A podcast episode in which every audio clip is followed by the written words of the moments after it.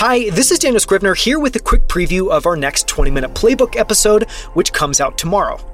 In it, I'm joined by Alex Simon, who left a career in investment banking to start the travel startup Elude, where he's the co founder and CEO today.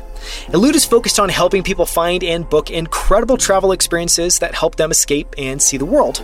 It's the only place where you can simply input your max budget, your local airport, how many days you'd like to be gone, and find incredible destinations around the world that fit those parameters.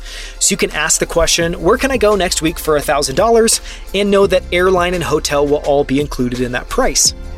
In this episode, Alex shares why he's been fascinated with crystals recently, the three mentors he's learned the most from, and why one of them has continually pushed him to simplify Elude's design and user experience. Why he wishes he always trusted his gut instincts as much as he does today, his two favorite books, which are World Travel by Anthony Bourdain and The CEO Within by Matt Mochary, and why he meditates at the end of each day, and how he includes reflection on the day into that routine. It's an incredible conversation you won't want to miss. Here's one of my favorite moments. Tune in tomorrow to listen to the full episode.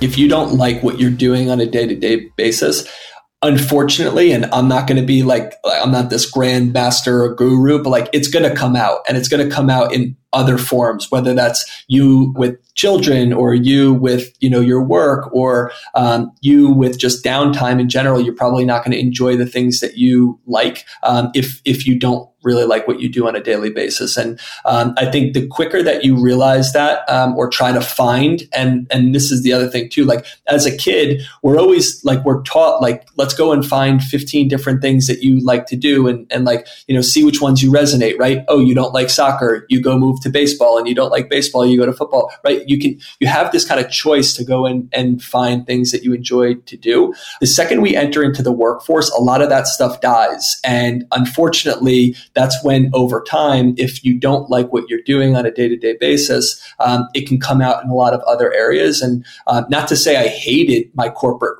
world. Like again, I, I, mentioned this before. Like I stumbled into entrepreneurship. I enjoyed my corporate world, but like this kind of intrigued me. Um, and I think like doing things that intrigue your uh, intrigue you, like those are always great ways to to be a little bit more curious and like find what what makes you tick. And um, again, for me, it's travel, and I've I've kind of like scratched that itch, if you will, and uh, it's definitely something that uh, that I've enjoyed.